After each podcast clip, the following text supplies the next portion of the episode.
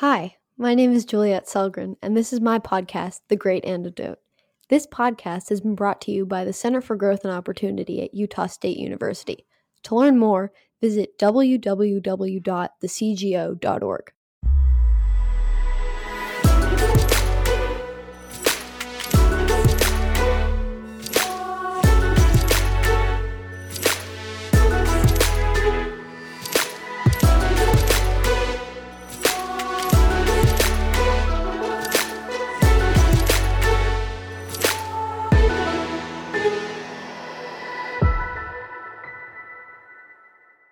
It's my pleasure to have Chris Edwards on today.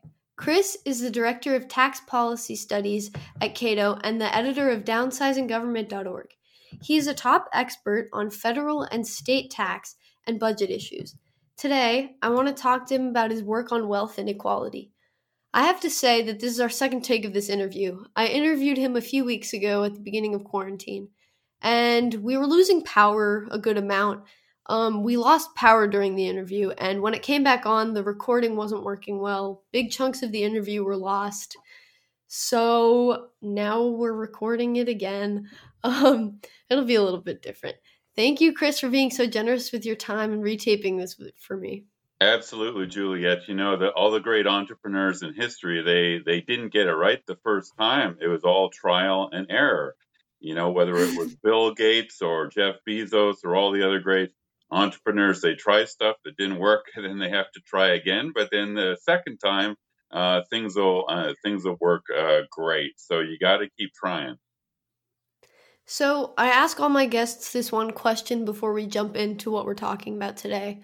What is the most important thing that people my age or people in my generation should know that we don't?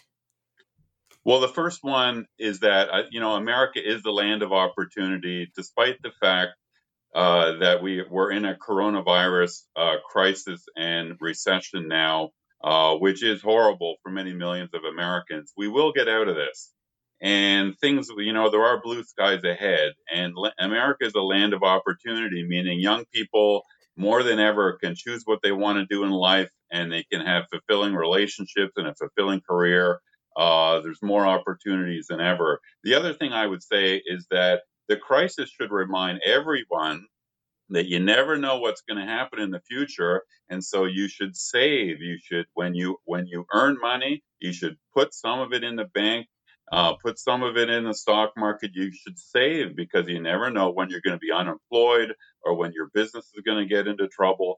Uh, americans should, should save more and this is a reminder of that. I think that's very very good advice. Okay so now kind of setting the stage for discussion. Um, I want to ask you what's the difference between income inequality and wealth inequality? We hear a lot about both issues, but my listeners may not know the difference between the two.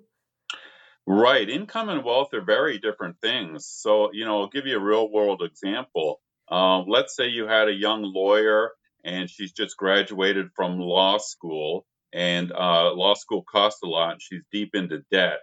So if you looked looked at her sort of on the statistics, she would be very poor. She doesn't not only doesn't she have any money, she's like negative, um, you know, because she owes a lot in student loans. So she would she would be very poor on the statistics, and yet nobody f- would feel bad for that person because you know they just earned a law degree, and that and she will probably earn a lot of income later in her life. Uh, on the other hand, uh, someone who would appear richer than her would be, say, a uh, someone who was, say, a garbage man their whole life, um, but he was um, prudent and he put money aside and he saved. So by the time he retired, uh, he had quite a lot of assets or savings uh, or wealth. So he would appear quite wealthy. So uh, you know that's that's the, the, I guess my point is that behind these statistics about how rich and poor Americans are, there, you have to really look at p- people's individual situations. Some people that may appear poor, actually, it's just because they're young. A lot of young people are poor just because simply they haven't had a chance to earn money uh, and save yet. So that's that's one thing to, to think about.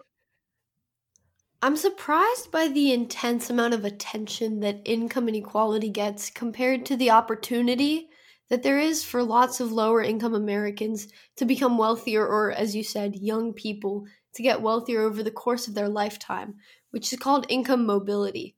But also for every income class to grow over the course of time. What am I missing?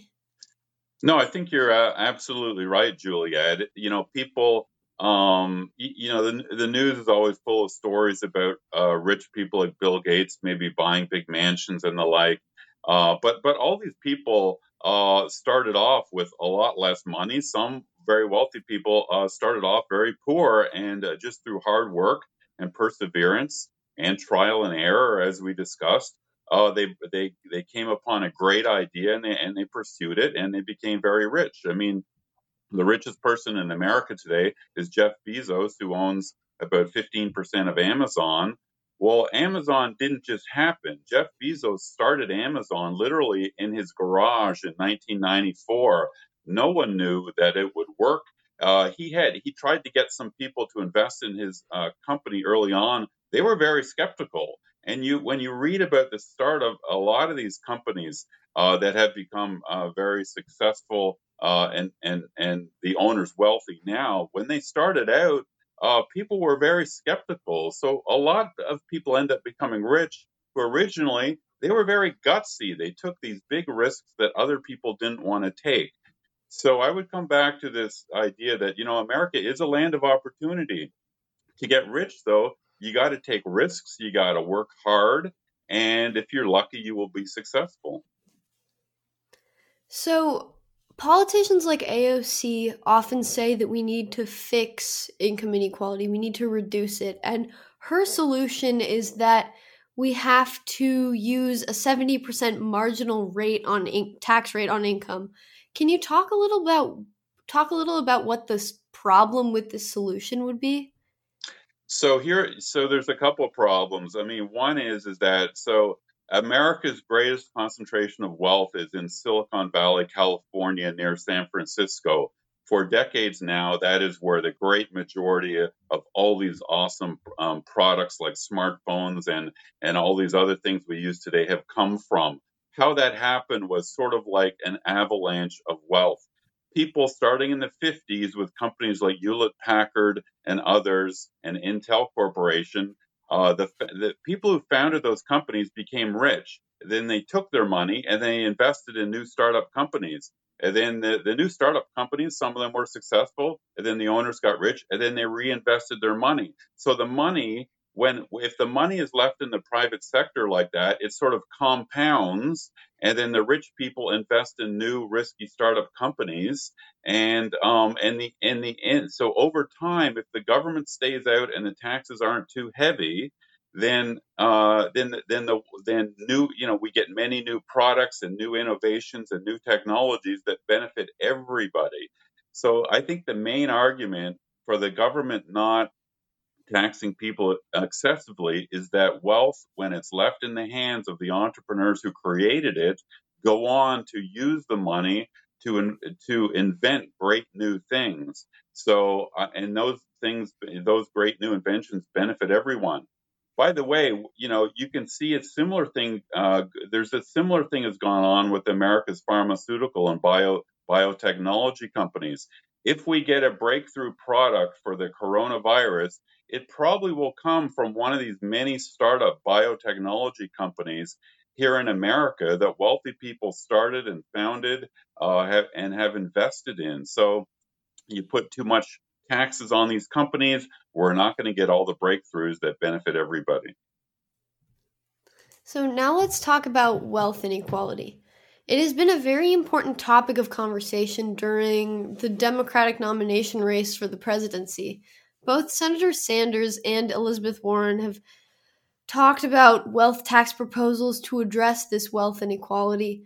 Both of them have denounced billionaires as a problem of our system. For instance, yesterday Bernie Sanders complained that, quote, this system of unfettered greed is morally obscene. It's time to put working families first, not billionaires, end quote. Listening to them, you would think that everyone who's ultra wealthy is sitting on a pile of gold that they're keeping in a vault at their house or something and that they didn't have to work for it because it came to them through an inheritance or by luck. What is the biggest misconception about wealth and its creation? Well, the first thing I would say, I think comments like Bernie Sanders' comment there are, are, frankly disgusting and disgraceful. The fact that Sanders himself didn't seem to do much with his own life until he was around 40 years old, and then he's uh, then he's basically lived off the taxpayer as a politician his whole life.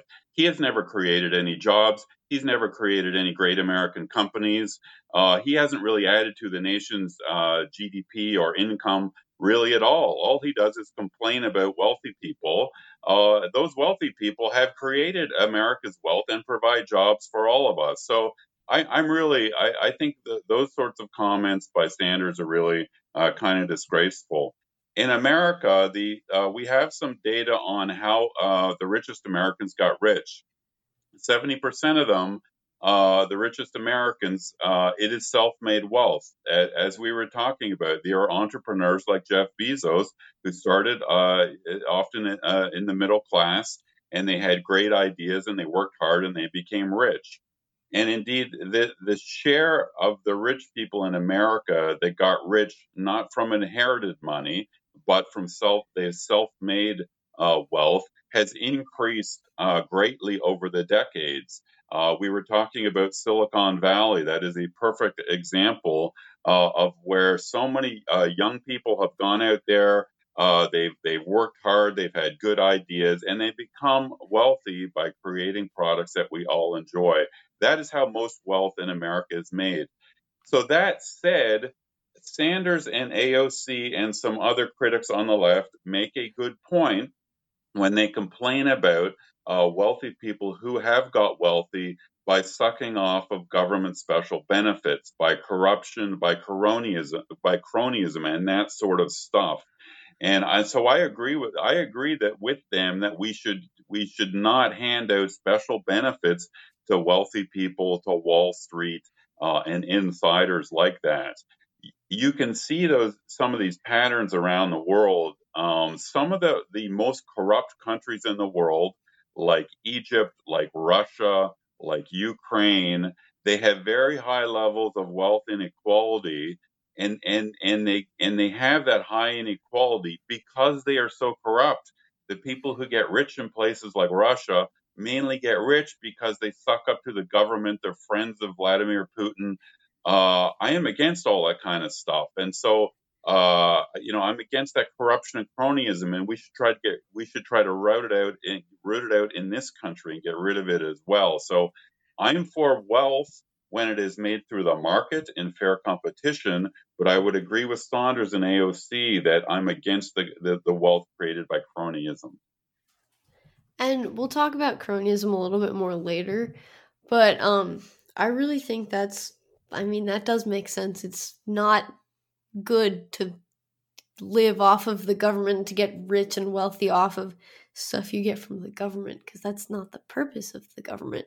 Um, so in your paper with Ryan Bourne at Cato, you write that quote Forbes has published an annual list of the 400 Americans with the highest net worth since 1982. By our count, just 21 from 1982 were still on the list in 2019.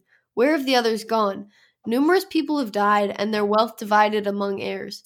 The wealth of many others has stagnated or declined because of income taxes, consumption, charitable giving, or poor investment choices. So, is there a lot of wealth? So, there is a lot of wealth mobility, but it goes up and down. But has wealth inequality increased? So uh, that's a very complicated question. Here, here's the thing: we, the, we don't know exactly um, you know, how much wealth there is in America and who has it because the government doesn't really have good data. We have good data on incomes, and the reason is because everyone files a tax return every year to the government that records your income.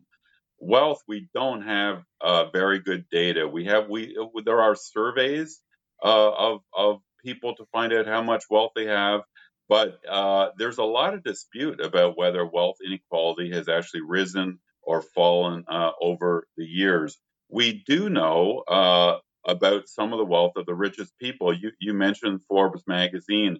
Since around 1980, Forbes magazine has uh, has guessed at or estimated who the richest 400 Americans are and how they got their money. And so, what we find out from that list is that uh, the share of people who have uh, on that the richest Americans who have had self-made wealth, mainly high-tech um, uh, billionaires, the share that has have self-made wealth has increased, while the people who have inherited wealth uh, has declined. So everyone, I think, generally thinks that's a good thing that wealth is dynamic like that. That uh, you know we want new people becoming uh, wealthy through the market and inventing great products. It, it is a bit of a different thing uh, in Europe. Um, your your mom grew up, Juliette, in France, and Juliette, uh, in France, it's traditionally they've had more people who have had inherited wealth, and and this and it's the same families over many generations that that hold on to the wealth. America has been different, uh, thankfully, in that we've had more of a free market economy, and there's been more sort of turnover in the number of uh, who the wealthy people are. So every year in America, there's there's new people creating new products that benefit everyone, uh, and uh, and then uh, and then there's turnover in the in the uh, in who the wealthiest people are. And here's something I think that's been very important about America. All the way back a century, the richest Americans have been those people who have created these great products that have helped low income and middle class people the most. There are lots of famous examples. Henry Ford, the founder of Ford Motor Company a century ago, he became one of the richest uh, people in America by pushing down the price of automobiles so that everyone can afford an automobile. Automobiles were originally just thing that just thing that rich people had. And more recently, um, Walmart, the the uh, massive big uh, department store that has some of the lowest prices that benefit low income and middle income people the most, uh, that was founded by this guy Sam Walton, who became the richest person in America. So I'm all in favor. This is, I think, this is a fantastic thing about America that you get some some of the richest people get rich by slashing prices that help uh, low low and middle income people the most. Can you tell us what the main problems are with a wealth tax? For instance, it seems like some of it would be hard to value and some of it could be easy to hide. Can you tell us what impact a wealth tax would have on the economy and on workers? So what we have in America now, we have we already have a bunch of different taxes. We have an income tax that uh, people, uh, you, the government takes a slice of how much income everyone earns uh, every year. We have sales taxes when you buy products. Uh, people who own homes pay property taxes. So the the uh, unfortunate so uh, we've already got enough taxes, in my point of view. But unfortunately, some people like Bernie Sanders and Elizabeth Warren and some other politicians on the political left, they want to add a whole new tax on in America, which would basically be for wealthy people. It would it would tell people like Bill Gates, so add up all your wealth and give us like two percent of it a year or four percent of it you know, every single year. So we've never had a tax like that before. A lot of European countries used to have those taxes, but they've almost all been repealed now because they were so damaging and destructive. So let's go back to, to, to the richest man in America is Jeff Bezos. Uh, he, he has wealth of about $100 billion. But virtually all that wealth comes from his ownership of Amazon. And so he, his wealth in Amazon uh, keeps hundreds of thousands of America Americans employed, uh, doing this great service for all of us, delivering all these packages. So if you imposed a wealth tax on him, it would take away. It would Amazon would would have to shrink and downsize um, in order for Bezos to pay this tax. So that would hurt all of us. What good would it be if we if the government imposed this tax that that damaged companies and prevented them from doing the investments that make us all better off. So that's why wealth taxes are damaging. They they would they damage um, you know business and business activities that benefit all of us. But many people worry that wealthy people have too much influence on the political system and that they can have more influence than any common people. It seems kind of like it could be a legitimate worry. After all, I can imagine that Bill Gates or Charles Koch have more access to politicians or the president even than me or any of my friends. Could that undermine democracy? And if it could, would a wealth tax be able to fix that or address that issue? Well, there is a big problem in Washington, as as you know, Juliette, and and uh, I think anyone who starts to learn about politics starts to understand that some big corporations and rich people and lobby groups have a lot of influence in Washington and, and get special uh, favors. Um, I, you know, the main way to solve that problem is to shrink uh, Washington and not have it hand out so many favors uh, to begin with. So that's sort of the first solution. Uh, but it is also true that actually rich people often don't have as much influence as, as you think. So, for example, during the Democratic uh, uh, nomination uh, for the the White House this year, where it looks like Joe Biden is will probably be the nominee for the Democratic Party. By far, the biggest spender was the former mayor of New York, Michael Bloomberg, who spent hundreds of millions of dollars, literally, in buying TV advertising, trying to get himself nominated uh, uh, for the Democratic Party, and he completely failed. I think a lot of times what happen is happens is that wealth backfires. Uh, people are suspicious of wealthy people uh, when they try to buy their, their way into getting nominated uh, in, in, in, political campaigns, and they reject it. And we've seen this many times in the past where the people who have the most money um, aren't the ones that get nominated. So, um, you know, the last presidential election, um, Hillary Clinton spent far more than Donald Trump in the campaign, but Trump got elected. Uh, and like I said, Michael Bloomberg spent by far more than any other Democratic uh, candidate, but he, his his uh, candidacy went nowhere. So uh, Bernie Sanders didn't have much wealth, and he became uh, one of the most popular uh, folks on the on the Democratic side. So I don't, you know, I think that the, the influence of wealth can be over, can be exaggerated. So let's go back to the issue of cronyism. You've identified it as an issue related to wealth inequality where there's this unhealthy marriage between corporations and the government, and it, in, in some ways, companies can obtain special treatment, subsidies, other favors that they don't usually get because they're politically connected or they they can lobby politicians. It kind of seems like corruption. Am I missing something and how do we fix that? No, I think you're. I think you're absolutely right, Juliette. I mean, your your your mom, uh, Veronique, has written a lot at the Mercatus Center about uh, companies that take uh, subsidies. So she's written a lot about, for example, how Boeing Corporation, the big uh, uh, jetliner manufacturer based in uh, Washington State. For years, they've got special handouts from the federal government. Uh, I think that's wrong and it, it's unfair because it, it, creates an uneven competition between companies. If you have uh, you know, companies should compete on a on a level sort of playing field uh, to be fair, just like sort of a soccer match where uh, if the government, if, if you have the referee, sort of like the government, um, favoring one side over another, uh, it, it, creates uh, an, an, unfair competition. And I think it's the same, you know, it's the same with business subsidies that uh, we don't, so we don't, it's unfair to taxpayers to take their money and give it to businesses, but it's also unfair to businesses who don't get the subsidies to have to compete against the businesses that get the subsidies. So the answer here is to eliminate these business subsidy programs uh, altogether. And, uh, you know, that is very hard to do. And, um, uh, the Cato Institute and the Mercatus Center, uh, where your mom works. They've, they've spent years arguing for eliminating these subsidies. We've had some success, but man, it's these these lobby groups, uh, you know, really get their their grips on the politicians in Washington and hold on tightly, and they're really hard to dislodge. So, um, let's end on a more positive note. In your study, you cited a Cato poll.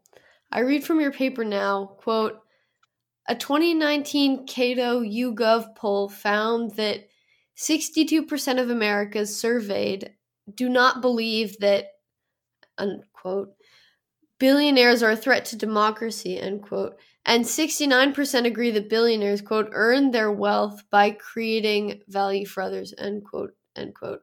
Um, that's good news. Are you optimistic or pessimistic on this issue?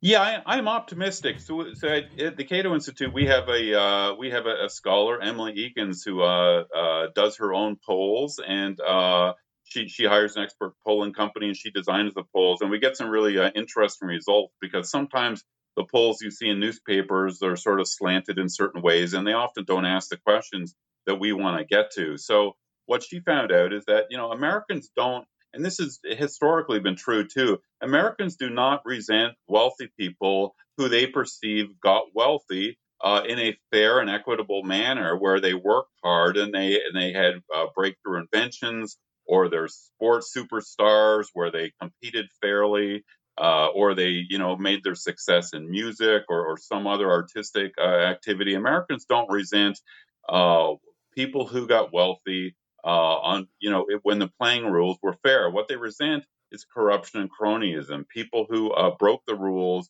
who got special favors, uh, and the problem with some of the politicians like Bernie Sanders is they sort of conflate that and they try to uh, uh, get Americans inflamed about all wealth. Well, that's that's a really I think is a disreputable thing he's doing. You know, wealth I think can be is generally created in America in markets by entrepreneurs doing great things that benefit all of us. It's really just the, the small share uh, of wealth that's created by cronyism in America. That's what we all uh, ought to unite against and uh, try to eliminate. Has the pandemic we're in the middle of affected your view on this at all? No, the pandemic's really it's you know an enormously uh, sad thing for in America. The the uh, economy had been doing great and uh, before the, the pandemic hit, uh, the, the statistics on income uh, were looking fantastic, that especially people at the bottom uh, in the strong economy were doing very well. We had the lowest unemployment rate uh, in many decades. You know, pe- people, you can dispute whether or not Donald Trump had anything to do with that. The point, it was mainly markets uh, were benefiting Americans and lifting all Americans up, which was fantastic. Unfortunately, the uh, the the pandemic and the crisis now has pushed us uh, has uh, pushed uh, 20 million people into unemployment. Uh, poverty will probably be rising. Uh, this is very sad and un- unfortunate, and I hope that you know governments can put some some good policies in place to help the economy grow out of this mess over the next year or two. Thank you so much, Chris. To my listeners, I really recommend Chris's paper published at Cato with Ryan Bourne. It is packed full of information on wealth inequality, and it asked the hard questions on the issue. Really got me thinking. Thank, thank you, you, so very, much, Chris. Th- thank you, Juliette. You're doing a great job with your podcast there. You've had some excellent guests, so I hope that your your podcast becomes one of the most successful in America. Good luck. thank you.